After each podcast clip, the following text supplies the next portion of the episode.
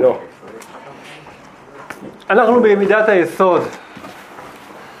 ספירת יסוד, אה, אחרי שדיברנו על ועוד, אנחנו מדברים על דברים יותר יסודיים ביסוד, ואנחנו נדבר רק על המשך הביטויים חדשים נוספים ממידת יסוד, אבל היום אנחנו מתמקדים ביסודות של מידת היסוד. זה מאוד קשור לענייני דיומא. למה? כי בנה הבכיר והבכור של רחל אימנו, יוסף הצדיק. ויוסף שומר על רחל. וגם מתי שיעקב אבינו הולך שם לקראת עשיו, שכתוב שיוסף עמד היה גבוה, הוא הסתיר רחל אימנו. וגם במובן הרוחני שהיסוד הוא אפוטרופוס של מלכות. מידת מלכות היא הספירה האחרונה מכל עשר ספירות, ויסוד היא ספירה אחת קודמת לה, הוא נקרא גם משנה שני למלכות, משנה למלך, כי הוא שני למלכות ממטה למעלה. והוא הם, תמיד משפיע עליו, משגיח עליו. אז לכן יש פה קשר הדוק בין יוסף לבין רחל אימנו, והקשר ידוע ומפורסם. אנחנו נעסוק בנושא של יוסף עוד מעט, ובואו נתחיל להיכנס לנושא היסוד. ליסוד יש כמה וכמה ביטויים, אנחנו נעמוד על כמה אחדים מהם היום בשיעור, ועל השאר נעמוד בשיעורים אחרים בעזרת השם. כאשר הספירות היא מאוד מאוד משמעותית, בהתייחס לכך שאנחנו דיברנו עד היום על כל אה, מה שנקרא אבני הבניין, ימי הבניין, מידות הבניין, שהם חסד גבורה, תפארת, נצח עוד, יסוד. יסוד הוא השישי בין השבעה התחתונים, שהם כולם מייצגים מידות בנפש, והוא גם שייך למחלקת הנצח עוד שדיברנו שבוע שעבר, שהם האלה שמוצאים, נקרא לזה, השימוש, באיזה אופן אנחנו משתמשים להוציא מהכוח על הפועל את הכוח שעצור במידות שהם חסד גבורה תפארת, אז הנצח עוד יסוד, הנצח עוד יותר נכון, מוציא מהכוח אל הפועל. יסוד הוא הכי הרבה מוציא מכוח אל הפועל, ויש לו הרבה ביטויים מאוד משמעותיים. זאת אומרת, מצד אחד, הוא חסר כביכול זהות עצמית, אין ביסוד משהו, אלא כל מה שיש מעליו, לא כמו מלכות שאין לה כלום רק מה שעליה, אבל יש בחינה אחרת שהיסוד הוא סיכום, הוא כולל את כל מי שמעליו, ולכן הוא גם נקרא קול. למשל בפסוק הזה שבו מוזכים כל הספירות, ככל בשמיים בארץ, סליחה, השם הגדולה, הגבורה, התפארת, נצח עוד ככל, אומר אריזל, כל זה היסוד. בשמיים בארץ, כי היסוד נמצא בין שמיים לארץ, לא הארץ זה המלכות, אבל היסוד הוא דאחיד שמיא וערא, הזוהר אומר, צדיק זה מאן דאחיד שמיא וערא, מי זה צדיק? אחד שתופס שמיים וארץ? זה היסוד, היסוד תופס שמיים וארץ. והמטרה והתפקיד של היסוד, אחד התפקידים המרכזיים שלו, זה שהוא בעצם תשתית, נקרא לזה ככה, היסוד זה תשתית, כמה שהתשתית מוסתרת והיסוד בלתי נראה, אנחנו יודעים שרוב הזמן לוקח לתשתיות, מישהו רואה פעם עוקב אחרי בניינים, במיוחד גדולים, חודשים ולא שנים אתה לא רואה את הבניין גודל, לא בגלל שהלכו להתרים בחו"ל לבניין, זה נושא אחר, נושא יהודי אחר, נושא כואב מאוד, אבל, אבל סיבה אחרת שלפעמים אתה רואה פיר, לא רואה כלום, חופרים, חופרים, חופרים, אחרי זמן פתאום צומח בניין ענק. אז אתה מבין שבנו שם את כל התשתיות ואת היסודות מתחת לפני השטח. החוזק של הבניין זה כמה יסוד חזק למטה. יסוד הוא נקרא תשתית, ואם אנחנו נתרגם את זה למה שקשור למה שנלמד היום, תפקיד התשתית זה לתת מקום לכל מה שאמור לשבת על זה אחר כך. למשל, אם יש לך בניין גדול, אז התשתית צריכה להתאים לבניין. אם יש לך איזה רגליים, יש כאלה בניינים שבנו איתם חלשים, רק כך הצמיחו עליהם כמיטב המסורת כמה וכמה קומות למעלה, והרגליים מסכנות בקושי מחזיקות את הבניין. אתה רואה את זה כמו כזה אדם כזה שמן שיש לו רגליים קטנות, הבניין בקושי מחזיק את עצמו. צריכים לעשות כל מיני תמיכות כאלה כדי לתפוס את הבניין הזה, כן? אבל כשהשם ישמור שזה ברוחניות, אדם יש לו, אדם גדול מאוד, אבל היסוד קטן, זה בעיה גדולה מאוד. למרות שהיסוד מטבעו הוא קטן, אבל במהותו הוא קטן, אבל הוא מחזיק, מעט המחזיק את המרובה. ויש בזה הרבה הרבה סיבות, בעצם כל המושג של יסוד זה כוח הילודה, כוח הלהוציא מהכוח לפועל, אדם יכול להוציא מתוכו המון דברים, בסוף יש אדם קטן, אבל להוציא הרבה מאוד דברים מתוכו. ככה הרבה דורות יוצאים, בסופו של דבר יש אדם אחד, וכל הדורות יוצאים ממנו, האדם הראשון.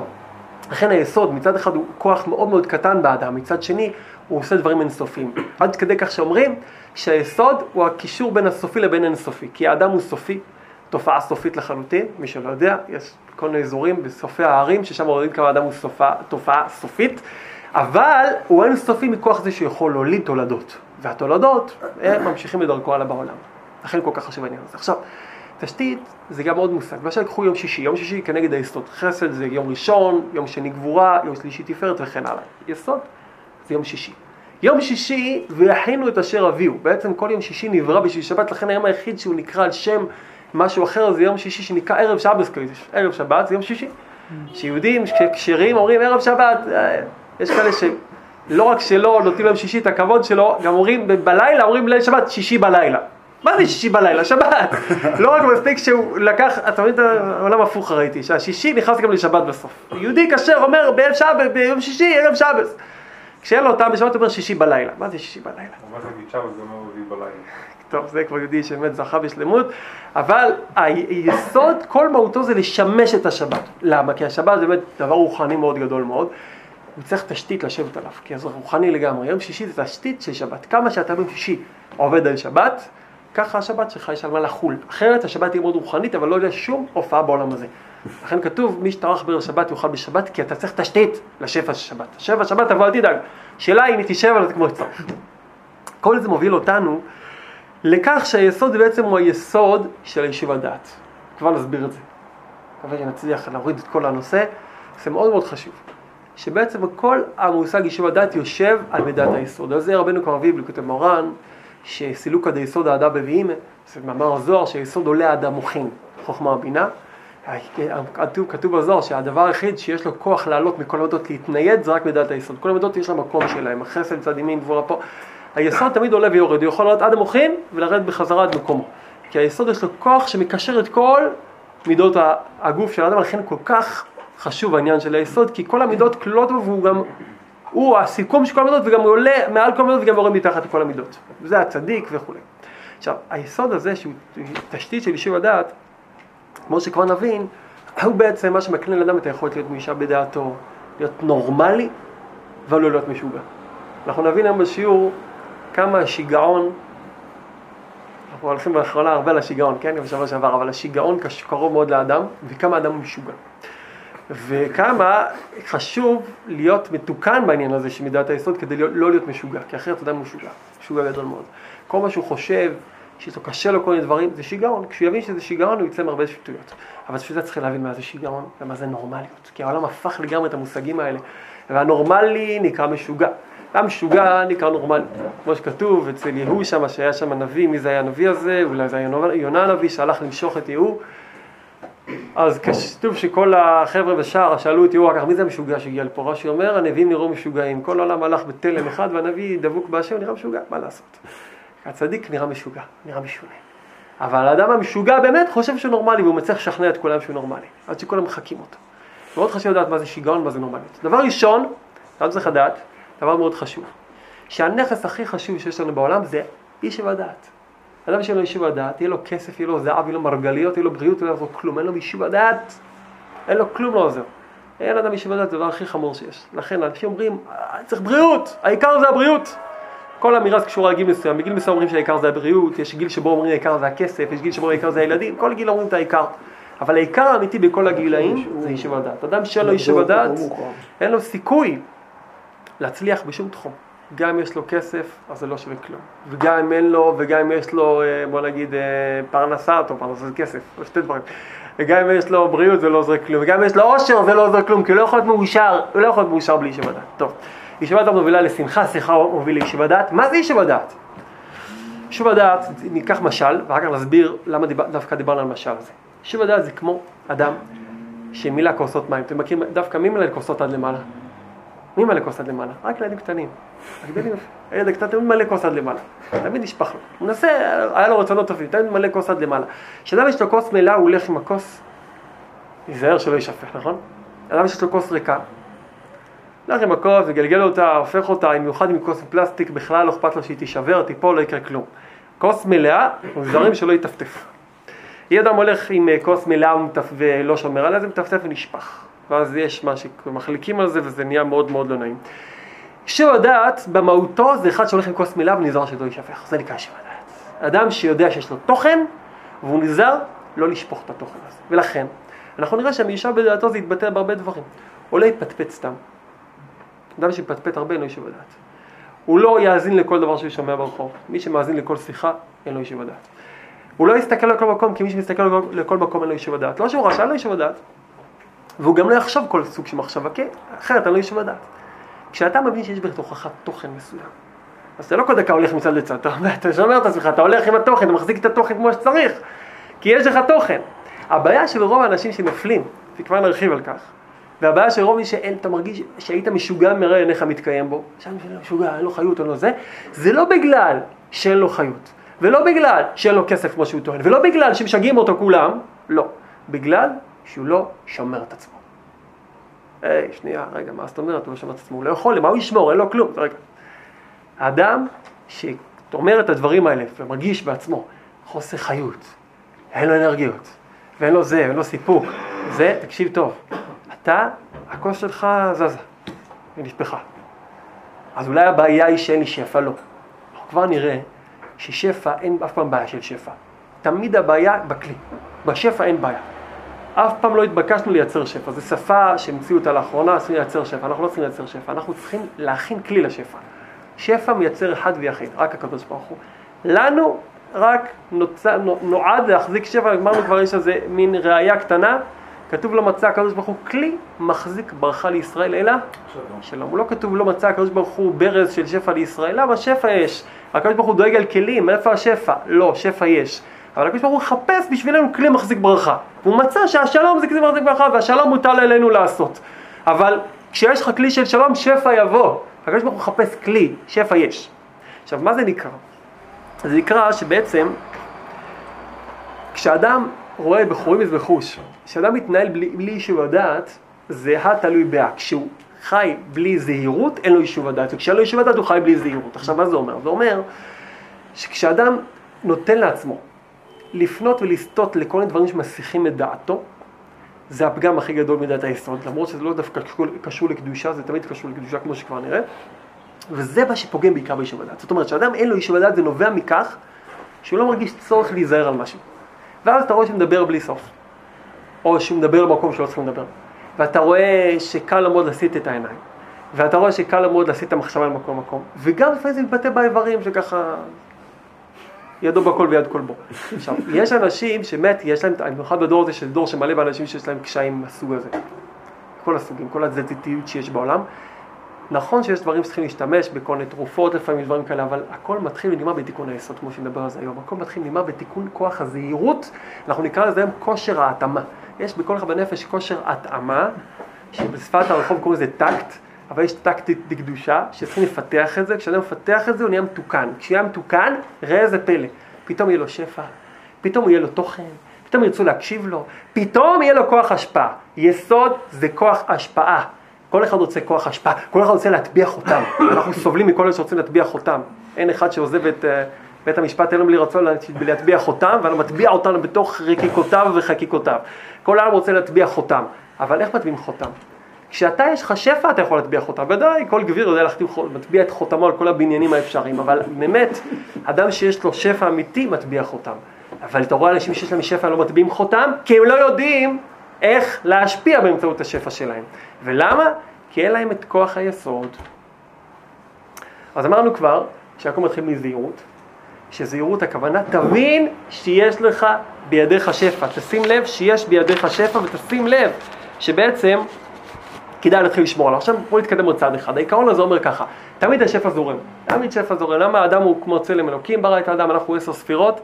אתה באופן רוחני, טבע חוק רוחני זורם בך שפע. כן, של מוחין, של דעת, של כסף, של הצלחה. תמיד זורם שפע. אדם זה ברז פתוח של שפע, יהודי. יש שני סיבות שבולמות את השפע, זאת אומרת יש שתי מצבים של בלימת השפע. כשאדם, הכלי שאמור להכיל את השפע לא יציב, שפע נשפך, מה לעשות? במקרה קיצוני יותר סוגרים את הברז. כמו שקרה בגלות מצרים, אריזל אומר שהיה כל כך מצב של ניקת החיצונים, שסגרו את הברז שלא יהיה עם ניקה לחיצונים. יש אחד שכל כך מקלקל שסוגרים לו את הברז שלא יזיק, תפסיק להזיק, יפתחו לך את הברז, כי אחרת זה מניק את החיצונים. אבל אנחנו מדברים על מצבים יותר פשוטים, שבו לאדם יש שפע. הבעיה בגלל שאין לו יישב הדעת, הוא לא מאוזן, לכן השפע נשפך. עכשיו מה קורה? אדם אומר, אני אין לי פרנסה. אדם אומר, אין לי חיות, אין לי שמחה. אז תביא לי שפע, בוא נייצר שפע, תגלה לי איך אני אעשה יותר כסף. הוא לא, תירגע. אתה לא צריך לייצר עוד שפע, אתה לא צריך לדעת משהו שאתה לא יודע, בוא תעצור ותתחיל לשמור על מה שיש לך, יש לך טיפה אחת שמור עליה. אם תתחיל לשמור על משהו אחד, תראה שתוך זמן קצר מתחיל להצטבר לך שפע בתוך הכוס. זאת אומרת שאדם יראה וזה נוכח בחוש, כשאדם מתחיל לשים לב לעצמו ולהיזהר על עצמו, פתאום מרגיש מלא בתוכן. למשל, ונוריד את זה לדוגמה מעשית. אחד רואה שלא מקשיב על משהו, נראה, שנייה, אולי אתה כל הזמן רק אומר, שתוק רגע. אולי תעשה קצת, תשים אה, גבול למילים שלך, ותשמור לא להגיד הכל. כשמתחשק לך להגיד משהו, שים סימן, תעצור בחצי הדרך. תן חצי, חצי השני אל תגיד. למרות שזה חשוב להגיד לדעתך, אל תגיד הכל. אתה מרגיש שאתה חייב, אל תגיד, תעצור. וכנ"ל לגבי שאר ההתנהגויות עם שאר המידות בנפש, האדם שומר את עצמו יותר. ובואו נדבר על כוח השמיעה. אדם הולך וכל הזמן שומע דברים. שומע שיחות. מה יש? שומע שיחה, ישב באוטובוס, שיחה מאחוריו. לא כזה, אין לשון הרע, לא דיברו על אף אחד, נדיר, אבל לא דיברו על אף אחד. תדע לך שהשיחה מזיקה לך. כי אתה סתם מקשיב לשיחה שלא קשורה לך, מזיקה לך. למה? אתה יש לך מסלול אחד, הסיטו אותך הצידה, עכשיו אתה כבר לא נמצא במסלול שלך, אתה מרגיש, יוצא משם מרגיש מרוקן, מרגיש מפוזר, מרגיש מלא רעיונות בתוך המוח. קל וחומר שאתה מרגיש, מדבר, שומע שיחה של מישהו שחושב שהוא צריך להסביר לעם ישראל בדיוק מה קרה עם הבוקר, זה יותר גרוע. אם שמעת שיחות של מישהו שמבין את העולם, את המזרח התיכון, זה הרבה פעמים עדיין לוקח לגמרי את האיש ובדעת של האדם. לא תמיד. תלוי למי. תלוי למי, יש לך... לא, לא זה משהו. אם זה פרשן טוב, שיש לו מויכין, חדשות אסור לשמוע.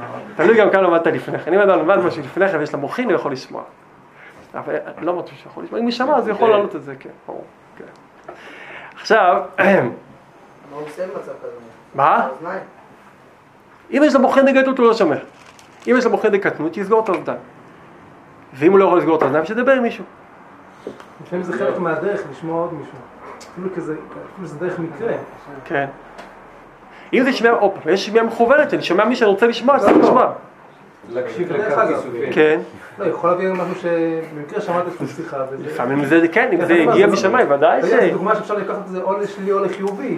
אני, יש, אתה מדבר על מצב שבו אדם נשלח לו רמז בשמיים, אבל זה, לא. נכון, אבל זה לא קשור למצב שבו אדם מאזין, זה קשור למצב שמישהו שמע משהו, לפעמים הוא שומע את הדבר, ולכן מה אתה תראה באופן ברור? שהאדם הזה מרגיש שזה עוזר לו משהו, תקשיב, אין בעיה. אם שמעת עכשיו שתיים מדברים ואין שום סיבה, אנחנו מדברים על שיחות מיותרות, שאתה משמע דבר שלא קשור אליו, סתם, סתם שומע. וככה אתה רואה את תורת הקיפקס, שבו כל פעם עוברים ברחוב, ויש קבוצה שמדברים, יאללה, נצמד, מגנט. מה זה קשור אליך? עכשיו תראה, תראה גם בחוש, בדרך כלל לפני שאתה ניגש לשמוע, לא קשור אליי. איך שאתה ניגש, זה הכי קשור אליך בעולם. אתה מבין, זה פלא. אתה מסתכל, אתה רואה שאנשים מדברים, תגיד, משוגעים, מה להם לריב כל כך? אתה רוצה לראות שהם לא משוגעים? תעמוד שתי דקות, תראה שאתה משוגע כמוהם בדיוק. בשנייה אתה מרגיש שזה הכי חשוב בעולם, ואתה חייב להגיד את המשפט שלך. תעמוד מהצד, תגיד כמה זה מגוחך לעמוד ולהתווכח בשעה שמונה וחצי בבוקר, מה היה אתמול? מה, אתה יכול להשפיע משהו? מה זה יעזור הדעה שלך? מה יעזור?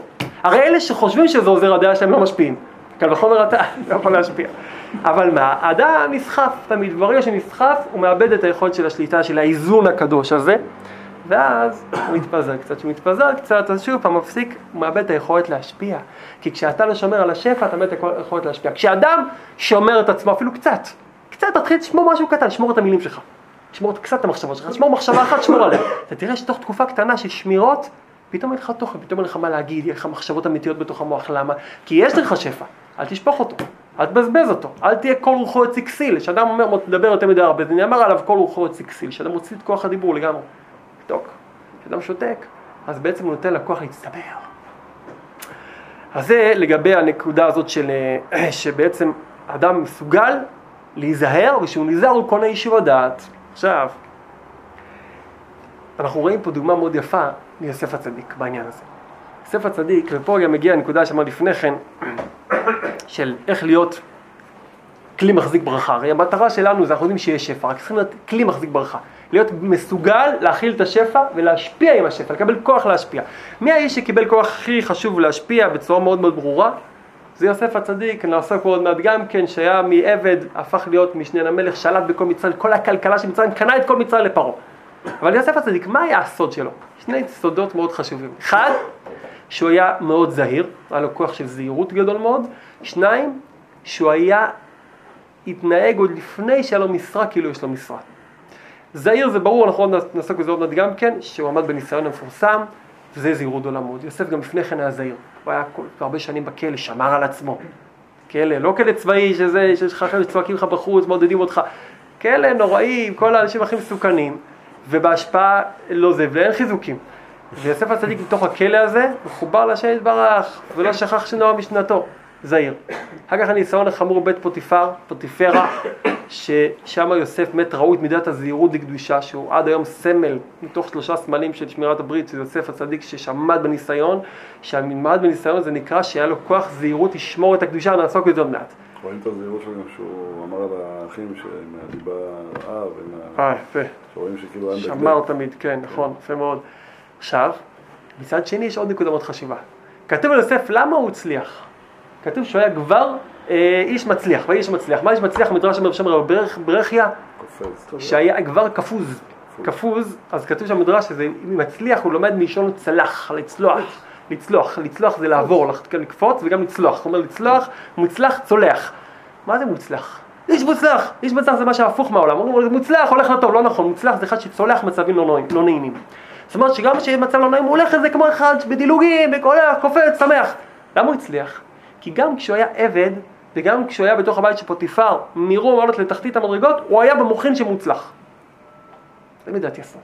מידת יסוד שאתה שולט על מידת היסוד גם כשאין לך שליטה בשום דבר אחר. זאת אומרת, יש לי מידת יסוד, שולט בה.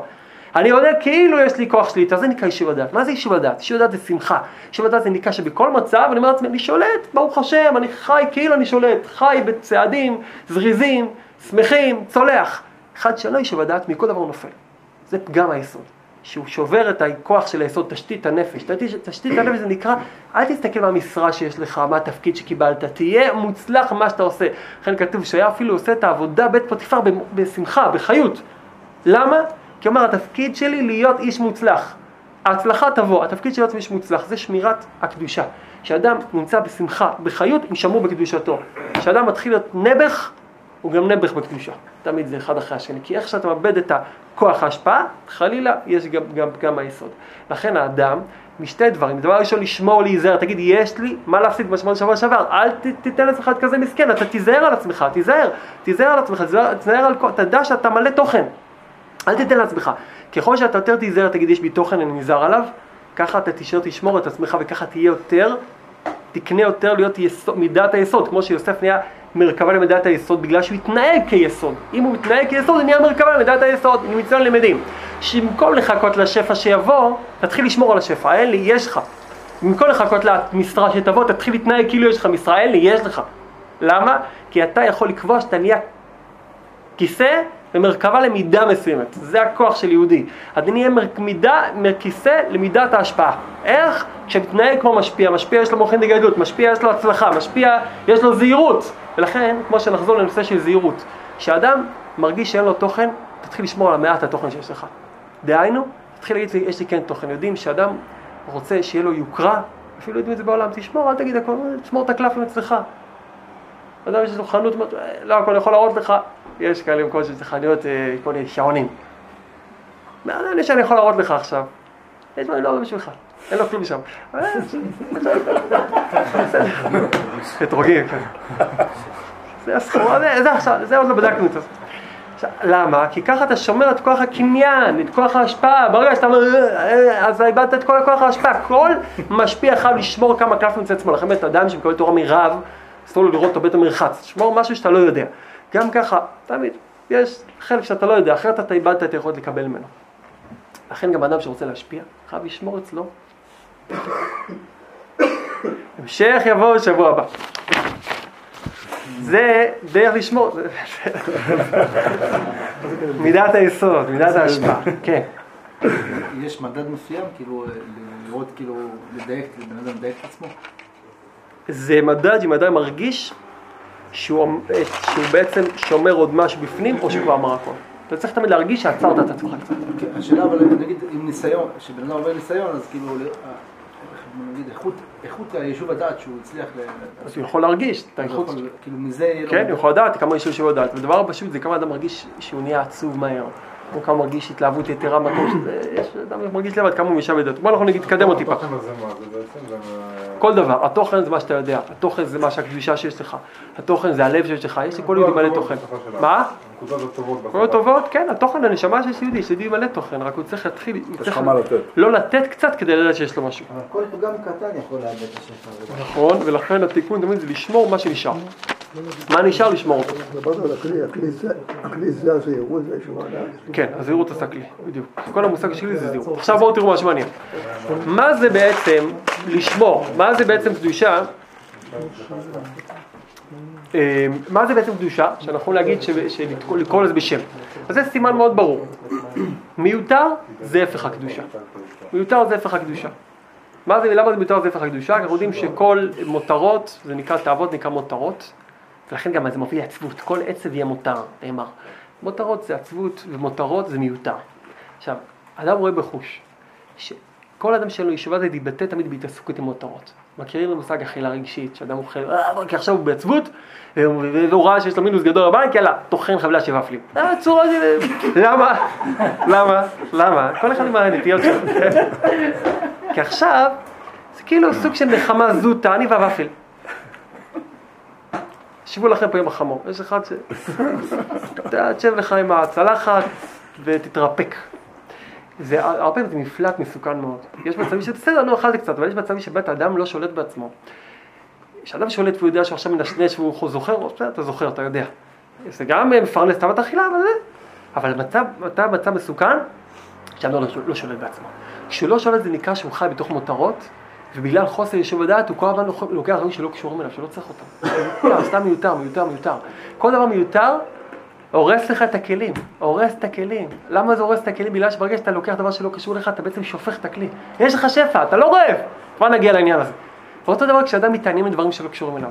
התעניינות בדברים שלא קשורים אלינו, זה שוב פעם סטייה מהמקום שלך. למה אתה מתעניין בדבר אחר? כי הוא לא רוצה להתמקד בתוכן שלו. אדם מוכן לשמוע את כל החדשות שבעולם. ולהזיל דמעה לאותם נספים בתאונת האוטובוס בתאילנד. היה כזה דבר, לא יודע. כדי, אבל מה, העיקר לא לחשוב על מה שעכשיו יצטרך היום, ולהביע דעתו על נושאים שעומדים ברומו של עיתון, ולא, לחשוב על מה שקשור אליו עכשיו בגלל שהוא לא מייחד ולא מייקר את השפע שלו, את התוכן שלו. ולכן תמיד, כל דבר מיותר, זה איך אני יודע מה מיותר? מה לא מועיל לי זה מיותר, מה לא קשור, מה שלא מוטל עליי זה מיותר, ואתה יכול להרגיש מה עושה לי יישוב הדעת. זה כלל ברזל, זה כמו תמרור, בהתחלה נשמע כזה רחוק, זה מאוד קרוב. תחשוב לפני כל דבר, זה עושה לי יישוב הדעת? אפילו תלך על זה, אבל זה עושה לי יישוב הדעת או לא עושה לי יישוב הדעת? יישוב הדעת זה נקרא מנוחת הנפש, ותראו, זה דבר ברור, אדם פשוט לא יודע מה זה יישוב הדעת, לכן קשה לו לשים את התמרור, אבל פעם טעמת יום מאוזן, יום רגוע שבו קמת, התפללת, הרגשת מתיקות קצת, הלכת, עשית מה שצריך לעשות, מה שלא צריך, לא עשית, לא ענית לכמה טלפונים מיותרים, לא, לא התעניינת בכמה דברים מיותרים, לא כעסת כמה כעסים מיותרים, לא חשבת מחשבות מיותרות על מה שהיה, איך הרגשת? יופי של יום, זרם. למחרת היה איזה משהו קצת עצוב, והתחלת לאסוף את כל הניילונים מהרחוב. התחלת לחשוב, כל מחשבה שעלתה לך במוח. אתה מכיר את זה שאתה מתחיל להתעסק עם מחשבות? חושב, חושב, חושב, פתאום עבר לו חצי שעה מהתפילה. כבד, מתחיל על הלוקות, שם, שם, מתחיל על הלוקות, נרדם מתחת לטלית, יש לו מחשבות. הוא כועס על אנשים, כועס, זה לא קורה לכם אף פעם. כועס על אנשים פתאום, והוא יש לו, הוא מתווכח עם אנשים, ויכוחים, פתאום הוא קולט שם, נגמר המניין. טוב, יאללה, המניין השני, נמשיך איתו. נמשיך, עובר עוד כמה מטרים, מגיע ליוצר אור, ויכוח חדש. עכשיו הבוס שלו מתווכח. מוכיח לו באותות המופתים שהוא צודק, והוא רואה שהבוס גולם, כמו שהוא ידע שהוא גולם, הוא לא מקשיב, לא שומע כלום, לא מבין מה שאני אומר לו. נגמר התפילה, הוא מרגיש כזה מרוט ועייף. חשבת מחשבות מיותרות, היית יכול להתחיל להגיד, לגזור את זה, לא קשור, מה אני חושב על זה עכשיו? מה זה יעזור מחשבות? לא, אני חייב לחשוב שנייה את המחשבה הזאת. שים לב, שאם אתה, וזה באמת עצה טובה, תרשמו לפניכם, שאתה דוחה מחשבה בדקה, היא מאבדת את כל האחריות שלה. לפעמים אדם חושב, אני חייב לחשוב את המחשבה הזאת. תגיד, אוקיי, עוד דקה אני חושב את זה. אחרי דקה תחזור, תגיד, מה הקשר, מה יש לחשוב מזה? תמיד המחשבה היא רק לשעתיים מושכת מאוד, כל סוג של מחשבה. ככה גם ניסיונו שיש לאדם. אני חייב, תעצור, עוד דקה. עוד דקה בוא נראה אותך, עוד דקה כבר תהיה בעניין אחר. העץ הרע כבר התייאש ממך, אומר, אין לו זמן, הוא רץ לאנשים אחרים. אדם צריך תמיד להשתהות מעט. אותו דבר גם בראיות, שאדם כל ראיות שיש לו, מיותרות, סתם, לא תחמוד וכל מיני סוגים של ראיות. שלפעמים אדם זה נחשב יצר גדול מאוד. כן, זה יצר גדול מאוד. אבל מה הפתרון הכי טוב לזה? מאוד טוב, הפתרון לזה. תגיד לך, זה יעשה לי שבע דעת? בוא נחשוב, זה יעשה לי שבע דעת, אני ארגיש אחר כך כל היום, אישה בדעתי, צלול, לא, אתה יודע טוב מאוד שלא, אתה יודע שאתה מתחיל עכשיו סיפור שלא ייגמר. אי אפשר לגמור את זה אף פעם. אתה תעצור. איך תעצור? תגיד, אני לא רוצה להיות משוגע. ככה תגיד לך, אני לא רוצה להיות משוגע. אל, אל תשגע אותי. תרד לי, תרד, תרד מהקו. תהיה עכשיו קשוח. תפסיק, אל אותי, מה אתה רוצה בחיים שלי? מה זה קשור אליי? מה, מה יש לי? זה לא קשור. למה אתה לא יכול לעשות את זה? כי אתה מרגיש שאתה מוותר על משהו. אתה לא מוותר על כלום, אתה מוותר לעצמך, מפסיק להתעלל בגופה. מפסיק להתעלל בעצמך. אדם, כל פעם שהוא נוטה קצת אחרי דברים שסתם מושכים אותו, והוא לא שואל את השאלה של יישוב הדעת, הוא בעצם מרגיש חסיד, אם הוא, אם הוא, אם הוא עושה מרגיש חסיד אומות העולם שהוא מת עכשיו, ויתר, אז ויתר, לא ויתרת על כלום, ויתרת על שיגעון. זה דבר ראשון, לא צריך להגיד, ויתרתי על שיגעון. וככה בכל החושים כולם. שמירת החושים זה קודם כל תרפה מדבר שמשגע ומציק לך. תזכור, זה לא היה של ישיבה, תעשי את זה כמו תמרור. האם זה עושה ישיבה דעת? אם תשאל אותך, האם זה עושה לי הנאה? כן, אז אתה לא יכול להתחיל עם זה, כי אתה, אתה חושב שהתורה באה לסגף אותך, וה, והצדיקים נגדך, ורבן בכלל רצה שתקפוץ ותהיה איזה פקירי שהולך על שוכב מיטות של, של, של, של, של מסמרים וברזלים. לא, פשוט שאלה שאלה פשוטה, אני עושה מה שעושה לי ישיבה דעת. זה לא עושה לי ישיבה דעת, לא עושה את זה. וגם אם אני אעשה את זה, חלילה לפני כן אני אשאל את השאלה אם זה עושה לי ישיבה דעת. תזכור לפחות שזה לא עושה לך ישיבה דעת. עכשיו, מה, כשאדם נזהר קצת, פתאום מקבל את העצמות. למה אדם יש לו כוח לשמור את עצמו? כי הוא מרגיש שיש לו מה לאבד. איך תרגיש שיש לך מה לאבד? אל תחכה שיום אחד יהיה לך מה לאבד. פשוט תתחיל להגיד שיש לך מה לאבד. אם תגיד שיש לך מה לאבד, אתה תתחיל לשמור את עצמך מלאבד, כי אתה תתחיל לצבור מתוכן, שאתה יום אחד תשמור קצת את העיניים, קצת את המחשבה, קצת את הלב, וקצת את הדיבורים, תראה שבסוף היום אתה מלא בתוכן. ברור, אין בזה, אין בזה שום בזה, אין, זה לא כמו באמונה, צריכים לפעמים בעצימת עיניים להאמין לזה, רואים בחוש. אדם ששומר את הפה שלו קצת, מרגיש שהמילים שלו הרבה יותר יקרות כמה דקות אחר כך. עברת היום שוויתרת על כמה דברים, אתה מרגיש בסוף היום הרבה יותר מלא בתוכן. מה קרה? פשוט לא שפכת את התוכן היומי שלך, זה כל היום יש לך את התוכן, לא שפכת אותו, אה? הצטבר, הצטבר, שאנשים כל פעם שופכים, הצטבר שופך. אל תשפוך, תשאיר קצת. עכשיו, מפה אנחנו מובילים למשהו מאוד מאוד חשוב. למה זה יוצא החוצה? אם יש תוכן כאילו הוא מדבר על זה, למה זה יוצא החוצה? כי זה באותו פסוק, כל רוחו יוצא כסיל. כשאדם מדבר והוא שולט בדיבור זה נקרא משפיע, זה לא יוצא החוצה. זה כמו שכתוב אצל משה שנתן ליהושע, מרוחו, נתן מנבואתו, זה רק מנר לנר. זה כשאתה רוצה להשפיע ויש לך כלי לאיפה להשפיע. כשאדם מדבר סתם, רק מתוך כוח האנרציה שמדבר, אז הוא לא משפיע לאף אחד, לכן זה נשפך בחוץ. אבל מה יוצא החוצה? החיות שלו. הרוח חיים זה החיות של אדם. לא לא, כל דיבור זה חיות של אדם. הדיבור זה החיות של אדם. החיות, ההפך באפה משמעת חיים זה כוח הדיבור. כשאדם מדבר הוא מוציא את כוחות, כוחותיו. כשהוא נותן את זה תוך כלי הוא מתעצם. כשזה בלי כלי זה פגם חמור מאוד וזה גם גורם לו חולשה ובעיקר זה מרגיש, מרגיש רק כך טיפש. והלך הראיה שמרגיש רק כך טיפש. למה? כי הוא רואה את עצמו בחוץ. נשפך. תשתפכנה אבני קודש בראש כוחותיו. זה נקרא משתפך. לא, הרעיון זה שגם רואה את זה כל שפע שלו במקום כל הנכון. שפע שלו מקום נכון. בין שיחת חברים למשל, לא. זה גם השפעה הדדית. כל אחד מקבלים דמידן, כל אחד משפיע ומקבל כלפי חברו. הוא שופך לפניו את אה, ליבו. נכון, זה גם פה, הוא צריך. לדעת, גם מי ששופך את ליבו צריך לדעת, לשמור שהכלי יהיה עם מוגנין. שיהיה כלי שיש לו גם שוליים, כמו שכתוב בלשון הגמרא, שזה שוליים עליונות, כן? של, אה, שבסוף, שלא הכל ישפך החוצה. משהו לשמור אצלך, אל תשפך זה כלל גדול. גם בזמן של הבן אדם, זה כל הזמן מרגיש מה שאתה אומר, כביכול אה, פתאום שומר על הזמנים, נכון. פתאום לא, פתאום הזמן בורח. יפה, אז גם פה הנה אמרת משהו, אז דוגמה, אדם מרגיש שישפך לו סדר שלם. העצה לא טובה, זה להגיד, טוב, בוא נגמור את זה. לשפוך את הכל. אבל זה נקרא לאבד את הכל. כשאתה אומר, לא, אני תופס את הסוף, אז אתה שומר תוכן, עכשיו ברגע שנשמע לך תוכן, יש לך כוח להמשיך גם לשמור אחר כך. כשאדם גומר את כל הסדר בדיבורים, אחר כך סדר בו גם ידבר. אבל כשאדם בולם בסוף לפחות, אז הוא תופס את הכלי. צריכים לתפוס את הכלי באופן שנזכרתי. עכשיו בואו נדבר על נושא מאוד אהוב, וזה שיגעון. זה הנושא הכי אהוב פה, אני חושב. ו- ובואו נראה קצת את הנקודה, כמה באמת, אמ, נראה קצת את הטקטיקות של היצר, ו- ופה יהיה לנו גם, אני מאמין בעזרת השם, כלי מאוד חזק לכל הנקודה של יצר הרע וחוסר ישוב הדעת ותיקון מידת היסוד.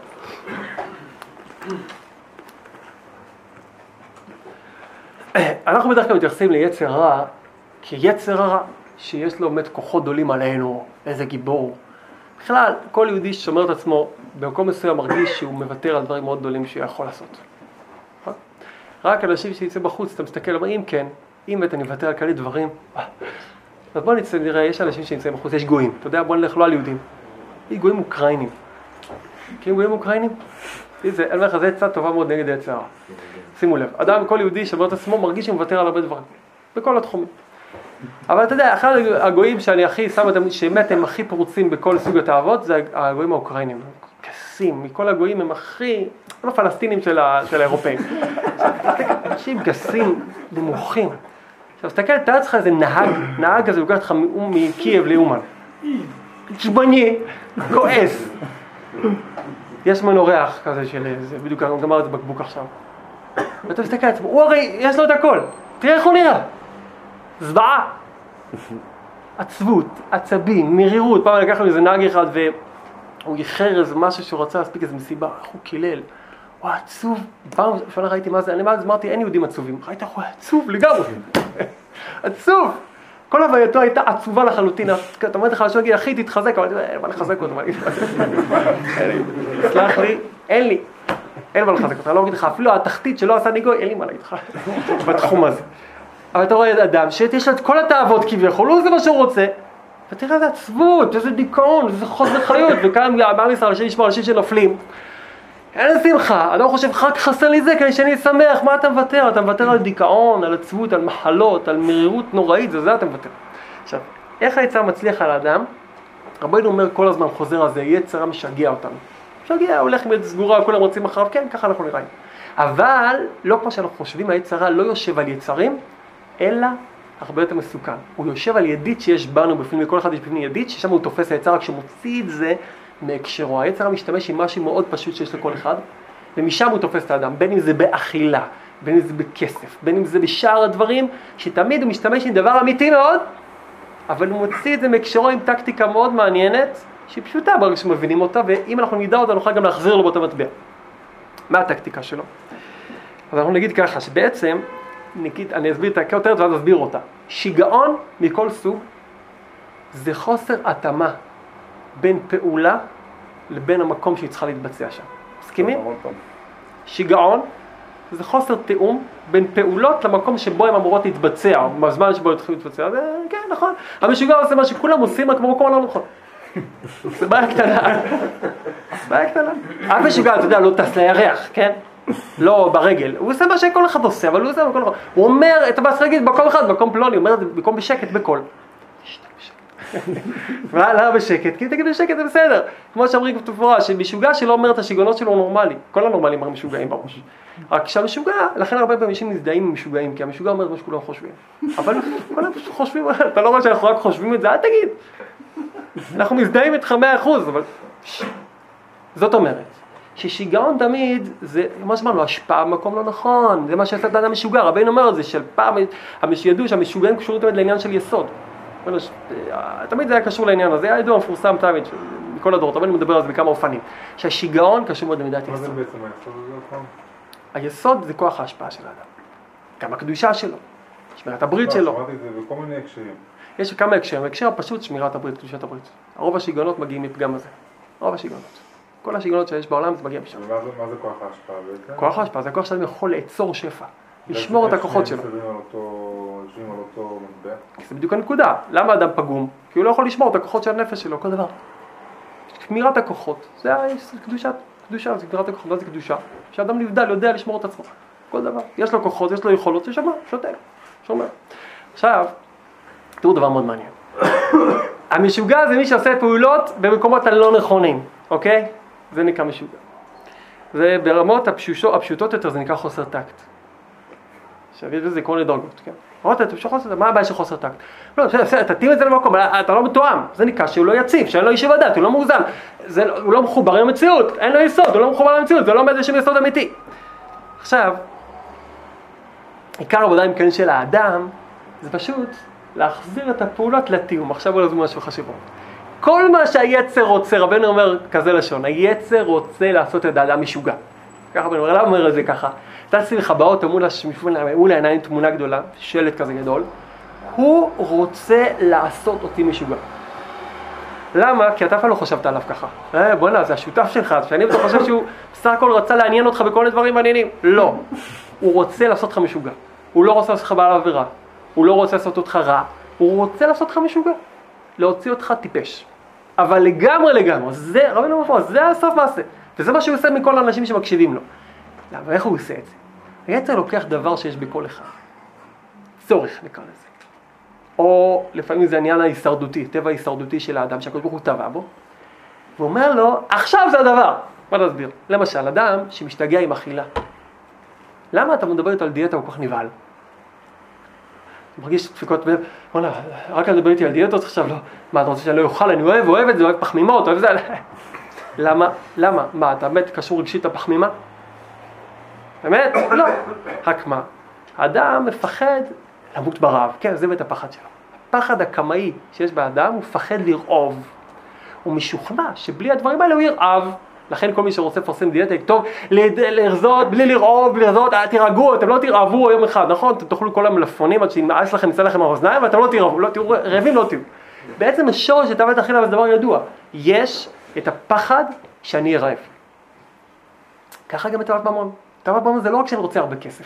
תראו שאנשים שיש להם הרבה מאוד כסף, מלהוטים אחרי כסף, הם מפוחדים פחד מוות מלהפסיד או לא להיות הכי עשירים. למה הוא מפחד? תגיד, הוא רוצה מאוד להיות עשיר לכאורה, אני צריך לפחד ואני לא סוגר את החודש, וואלה, מה יקרה?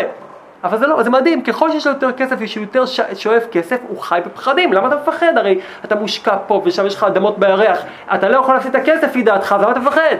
כי בעצם הכוח שמניע אותו להתעשר ללא גבול זה הפחד להיות עני, למרות שזה לא קשור למציאות. וככה גם נושא הקדושה לא נאריך עכשיו. שהאדם יש בו טבע מצד הקדוש ברוך הוא טבע בו כדי שיהיה דורות הלאה, ואדם מצידו כל הזמן יש חרדה קיומית בעולם, ולכן האדם לא מבין איפה זה נמצא עכשיו, שאת החרדה הקיומית שיש ביקום. כשהאימה היצר רוצה, הוא לוקח את החרדות הקיומיות שנועדו לשמור אותנו, כמו שהרבנו אומר, אין שום תאווה, אומר, זה לא תאווה, זה לא תאווה, הכל צריך. מה התאווה? כשאומרים לך, עכשיו זה, היי, בוא'נה, אתה הולך למות, אתה לא, זה לא יישאר ממך זכר, אתה לא יש לך כסף. נכון שלא ככה מפרשים את זה, כן? כי היצר לא כזה טיפש, שמגיע עם טיעונים הרבה יותר מעניינים. הוא לא אומר לך ככה, אבל על מה הוא יושב עליך, איך הוא מגיע אליך? על בך יש דחף הישרדותי תמידי. בכל אחד יש דחף הישרדותי בכל הדברים המרכזיים שנחשבים תאוות גדולות, ואת זה היצר מוציא מהקשר, הוא מפעיל לך את האזעקה במקום הלא נכון, הוא אומר לך, "או, אזעקה, רוץ למקלט, רוץ לזה, מה קרה? אין כלום, אני לא בסכנה, אני חי, בסדר, אני, אני שבע. לא, אתה חייב, תשמור אותם אפילו, אתה רואה לפעמים את זה בחוש, שמביאים ככה לפעמים אחרי צום רוגלח בבית כנסת או איזה אוכל, אנשים, בכיסים, בכיסים, יש לו חמישה ילדים, כל אחד מהצאצאים מכניס לתוך הכיסים. מכל הבעלי יד, מה קרה? אתה מפחד? כן, הוא צם, הוא מפחד שימות ברעב. עכשיו, הוא לא זוכר שאחרי שתי רוגלח סגור לו עד פה. הסומסום כבר עומד לו פה, של הרוגלח. אבל מה, בדמיון, מרגיש שאם לא יהיו לי פה חמישה רוגלח לאבטח את הסיפור מכל הכיוונים. עד מחר אני ארעב, השם ישמור. ולכן האדם צובר ואוגר בגלל פחד, לא בגלל שהוא בעל טייבה. הוא בעל חרודה. כל בעל טייבה הוא בעל חרודה. האדם בעל תאוות הוא חרדתי. ולכן זה הולך ביחד, חרדתיות ותאוות הולך ביחד. כל התאוות מגיע מחרדה נוראית. אז מה עושים? זה בדיוק הנקודה שנקראת שיגעון. שיגעון זה נקרא שאתה מפעיל את הדבר הנכון ממקום הלא נכון, אתה בעצם מפעיל פה איזה טבע, שזה לא קשור עכשיו, תגיד לעצמך שנייה, בוא נעצור שנייה. יישב הדעת, זה לא קשור עכשיו, לכן במקום לכם יצרים רעים ולהגיד בואנה אני לא רוצה את הוא, אתה, אתה, מה, שם לב מה עשית? עשית קמפיין מדהים ליצר הרע שלא ביקש בך. אתה קימפנת את היצר הרע בתוך הראש, נתת לו את כל ה... את כל ה... פרסמת אותו במודעות ענק. איזה הצעות מפתות יש לו. אתה יודע מה זה נשמע כאלה, אתה שנים שומע את, ה, את, ה, את, ה, את, ה, את הפרסומת הזאת, איך, לא תיפול? אתה שנים כל פעם שמגיע, אתה אומר, בוא'נה, הוא עם ההצעות המפתות שלו. במקום להגיד, הוא המשוגע הזה, שמוציא דברים מהקשרם, שמפעיל את האזעקה סתם בזדון, מה, מה הגיע שוב פעם?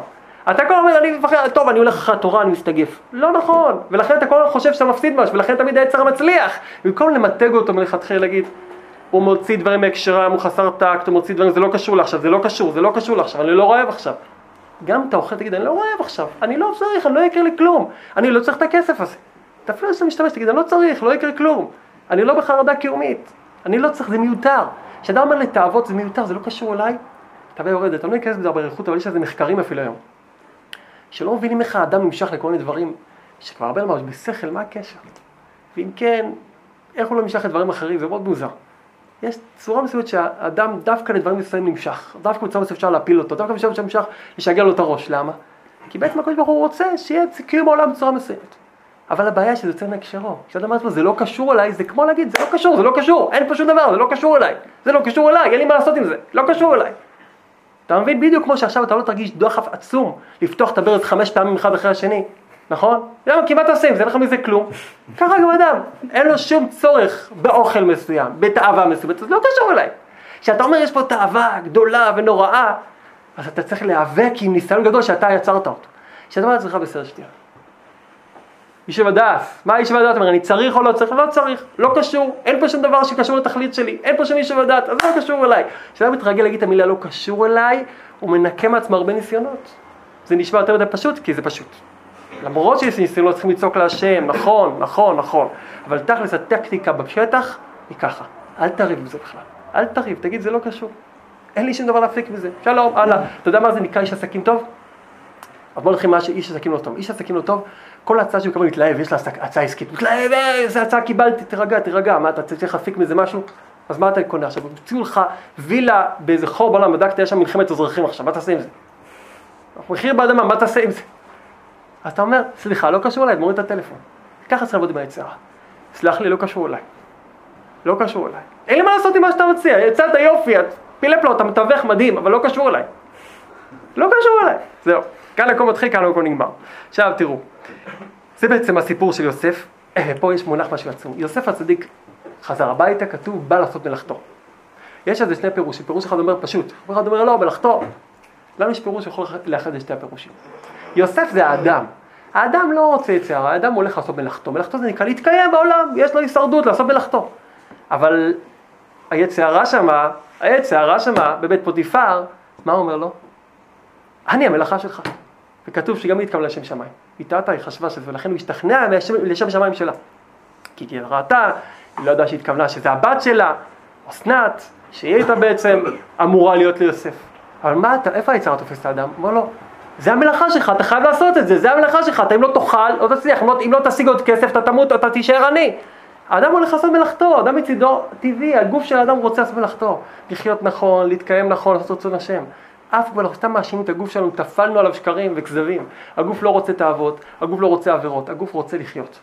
היצר מנצל בצורה זדונית את הדחפים הפשוטים שלנו, אומר, אתה חייב את זה עכשיו. מה יוסף צריך לעשות בכזה מקרה? לחזור לישוב הדעת. מה קרה בתוך הסיפור הזה? פילי פלאות, אתם רואים את הדבר הזה. לכן כתוב, לפני שנגיע לזה, כתוב שהוא תפסה אותו בבגדו. היא גרמה למלאכה לבגוד. מה זה בגדו? מלשון בגידה. בגד בוגדים בגדו.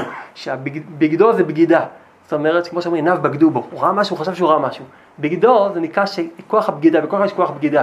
שאדם רוצה משהו מסוים, אבל אפשר לגרום שהאדם, ההיגיון בוגד באדם. הוא חושב שהוא צריך את זה, הוא לא צריך את זה. הוא חושב שהוא צריך, הוא לא צריך את זה. כמו שאדם חושב שהוא צריך עכשיו לאכול צלחת שלמה, בסוף הקיבה אוכלת רק חצי צלחת. זה נקרא שהעיניים בוגדות בו. היא תתפיסה בבגדו, בכוח הבגידה שיש באדם, שהוא תמיד בוגד בו העיניים שלו, הוא חושב שהוא צריך משהו מסוים. הוא לא צריך את זה. מה יוסף עושה בכזה מקרה? עכשיו קורה משהו מאוד יפה. שיוסף הצדיק, הופיע שם דמות דיוקנו של אביו בחלום. נכון? דמות כתוב, כתוב שהוא לא יכול לעמוד בניסיון אם לא דמות דיוקנו של יעקב נראתה לו בחלום. זה לא הספיק, הוא יצטרך לאיים עליו, תשמע. אם אתה לא תעמוד בניסיון, האחים שלך לא לאפוד, על החושן, אתה לא תהיה שם. כתוב שאז יוסף ברח ועמד בניסיון. דמות דיוקנו, אנחנו יודעים קצת ככה דרך דרש, יעקב אבינו, הרבה נאמר כמה מקומות זה החוכמה. אביו, על שם החוכמה נאמר, יעקב קשור לספירת הדת, משה ויעקב שניהם שייכים לספירת הדת, גם לתפארת וגם לדעת, מלגב ומלבר, ויעקב הוא הדעת. זרחה ליעקב, ליוסף אותו רגע הדעת, הישיב הדעת, מה יעקב אומר לו? אתה לא, לא תהיה רשום על, על החושן המשפט, מה זה חושן המשפט? חושן המשפט זה בור שכל אחד מהשבטים יש לו אבן מסודרת בחושן. שם שואלים לצאת למלחמה, לא לצאת למלחמה, אורים ותומים, כן או לא, אם צריך או לא צריך, לא בגלל שמתחשק יוצאים למלחמה כדי לעשות הרתעה עכשיו, בגלל שאנחנו צריכים לעשות, אחים, יש הוראה או אין הוראה, זה חושן משפט. אמר ליעקב, כל האחים שלך, כל מידה מסודרת בתוך המקום שלה. משפט, איך מפעילים אותו? אם אתה לא תשמור עכשיו לשפוט את עצמך אם אתה צריך או לא צריך, לשפוט את המקום שלך, אם תיתן לעצמך לבגוד, אם משהו יבגוד, ההיגיון יבגוד בך, אתה לא תהיה כתוב על חושן המשפט, כי חושן המשפט זה לשפוט את עצמך, אם אתה צריך או לא, תסתכל בשכל הישר, האם זה נכון או לא נכון. אז כתוב שמיד הוא התעשת והוא קלט שהיא לא לשם שמיים מתכוונת, שהיא סתם מראה את עצמה כאילו לשם שמיים, ואז הוא ברח. כי ברגע שאדם שואל את עצמו שאלה פשוטה, אני צריך את זה או צריך, מה החושן אומר? יש לנו שני לימודים חשובים, אחד, שאי אפשר לגרש יצר הרע בלי איומים, אדם צריך לאיים על עצמו, אדם צריך תיזהר.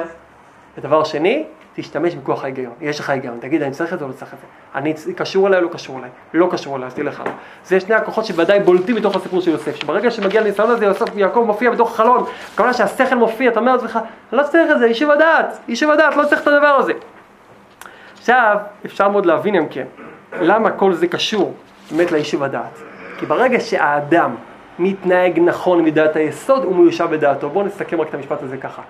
יישוב הדעת זה נקרא שהדעת מיושבת על השש מידות, יש לנו חסד גבוהה תפארת, מעל זה דעת. מה מסכם את מידות יסוד? הדעת היא מעל השש מידות והיסוד בסופה. עכשיו, אדם שיש לו רק דעת, אין לו יישוב הדעת. יש לו דעת, יש מלא ידיעות, אבל לא עושה כלום זה, יש אדם שיודע שזה מזיק, אבל הוא אוכל ועושה. מה זה יישוב הדעת? שהדעת בסוף מתבטאת ביסוד. שם כל המשחק. מי שולט על הברז שולט על התקציב. יש אחד שהוגה את התקציב. מי שולט על התקציב? מי שהברז בידו.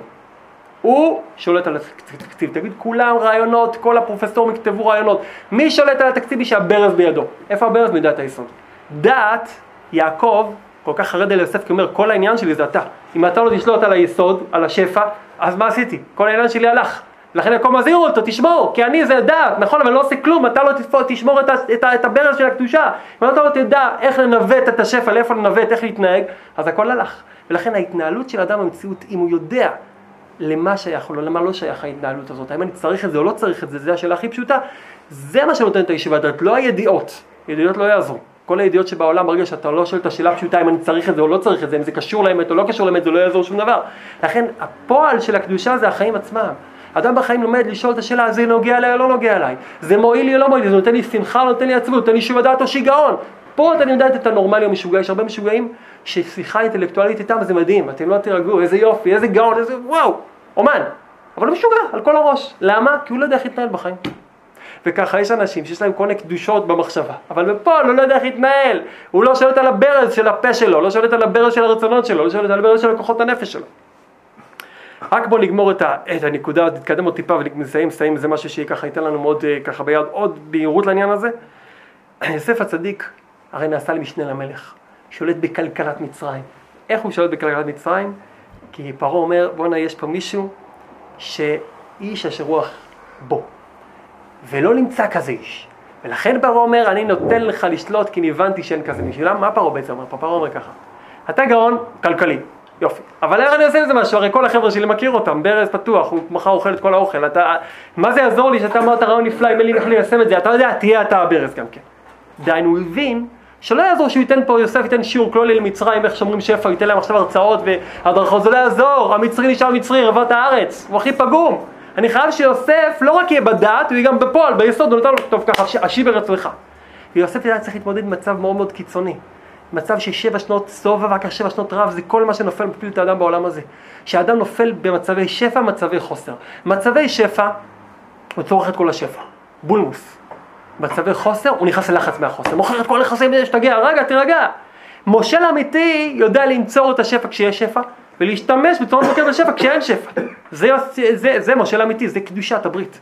קדושת הברית זה נקרא שאדם יודע לקחת דבר שמחיה אותו ולדעת איפה לעצור. קדושת, הקדושה של האדם זה נקרא שאדם יודע איך להשתמש עם הכוחות שהקדוש ברוך הוא נתן לו בצורה מבוקרת במקום הנכון. וככה גם כשאין שפע, הוא יודע איך להזין את עצמו. למשל, אומרים את זה למעשה. כשאדם בעולם הזה אומרים, תהנה עד הסוף. תהנה, לסעת, תהנה, תהנה עד הסוף. עכשיו יהודי אומר תמיד לא תהנה עד הסוף, למה? בגלל שזה סיגוף, לא בגלל סיגוף. כשאתה נהנה עד הסוף, אתה מושיט את כל הכוחות שלך, סתם, בסוף נמצא מרוקן. כשאדם נהנה אבל יודע איפה לעצור בהנאה שלו, הוא בעצם שומר את ההנאה בעצמו, שומר את הכוחות הנפש שלו. כל דבר שאדם נותן לעצמו פירוק עד הסוף, פטפט עד הסוף, נהנה עד הסוף, זה לא עד הסוף. אתה מאבד את כל הכוחות שלך. הכוח של ההנאה של אדם זה לא דווקא מה שהוא נהנה, גם מה שהוא נוצר את ההנאה. ככל שאדם יודע לעצור את עצמו בעולם הזה, לא להשתמש בכל הכסף, לא. לעשות את הטיול הכי הזה, תעצור, תעשה משהו אחד שלא עשית עד הסוף. תעשה משהו שאתה עושה דבר אצלך, זה אני לא עכשיו, אתה יודע, אני לא, זה, זה, זה לא עשינו, בסדר, זה לא מיצינו את זה עד הסוף, לא, אתה יודע, אכלנו את כל האוכל, את כל המנות, יש כאלה, אוכל את כל זה, איפה המנה האחרונה השלישית שלא הגשת לפה? כתוב שיהיה, תרגע, תוותר על זה. אם תוותר על זה, אתה תשמור את עצמך בנפש משהו שישאר כוח שלך. לא פספסת כלום, שמרת כוח של תענוג אמיתי דקדושה. ככל שאתה יודע לשמור דברים, הוא קולט שלא מסתגף, הפוך. הוא שומר בכוחות, כוחות נפש, כשאתה משתמש בהכל, אתה מאבד את הכל. כשאתה משתמש ושומר, אתה נהיה כמו יוסף, שבעצם יודע לשמור את השפע, לא להיות קמצן, אבל מה הוא עושה? כשיש מישהו בחברה שיודע לעשות את זה, הוא קונה את כל מצרים. כל המצרים איבדו את כל ההון והוא קנה אותם. זה נקרא שאדם קונה את כל האיברים של הגוף שלו. הוא קונה שליטה על הכל, אדם רוצה לשלוט, לשלוט. אתה איך לשלוט, שאתה תדע איפה לעצור, איפה לנצור, איפה לוותר, אתה תשלוט. השולטים זה אלה שיודעים איפה לעצור ולעשות לעשות עצמם את, את הסיום. בואו ניגש לסיכום של הדברים בקצרה.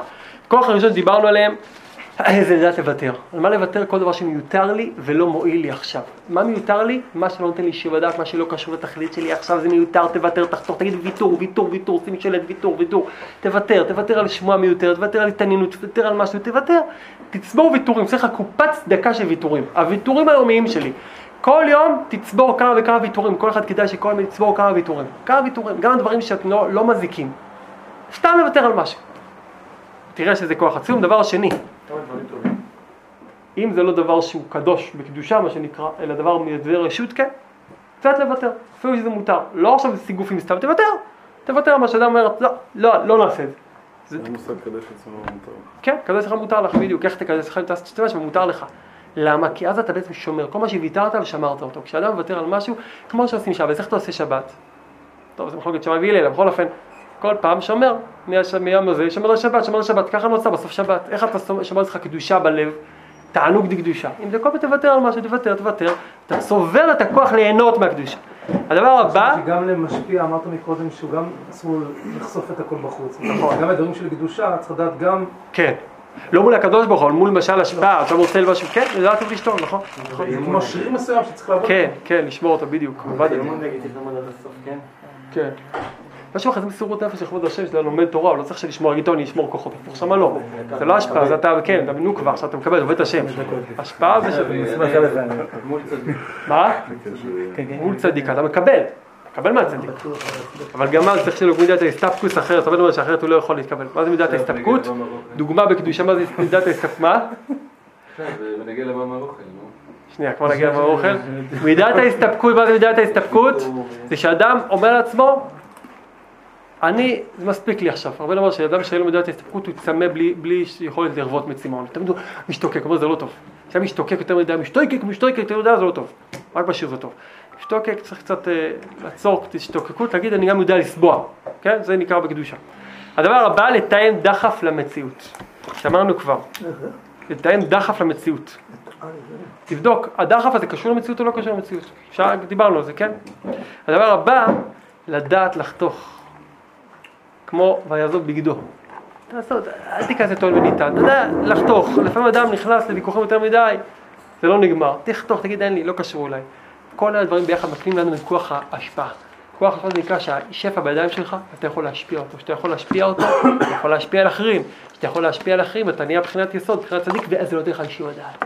יישוב הדעת זה נקרא שהמציאות בחיים, המעמסה שלך של השפע או של הרוחניות, לא מעוותת את ההתנהלות שלך בעולם. וזה המתיקות הכי גדולה שיש לאדם בעולם, שיש לו יישוב הדעת. וזה יוסף הצדיק. עכשיו, אה, כמה מילים, תעצור את זה, זה-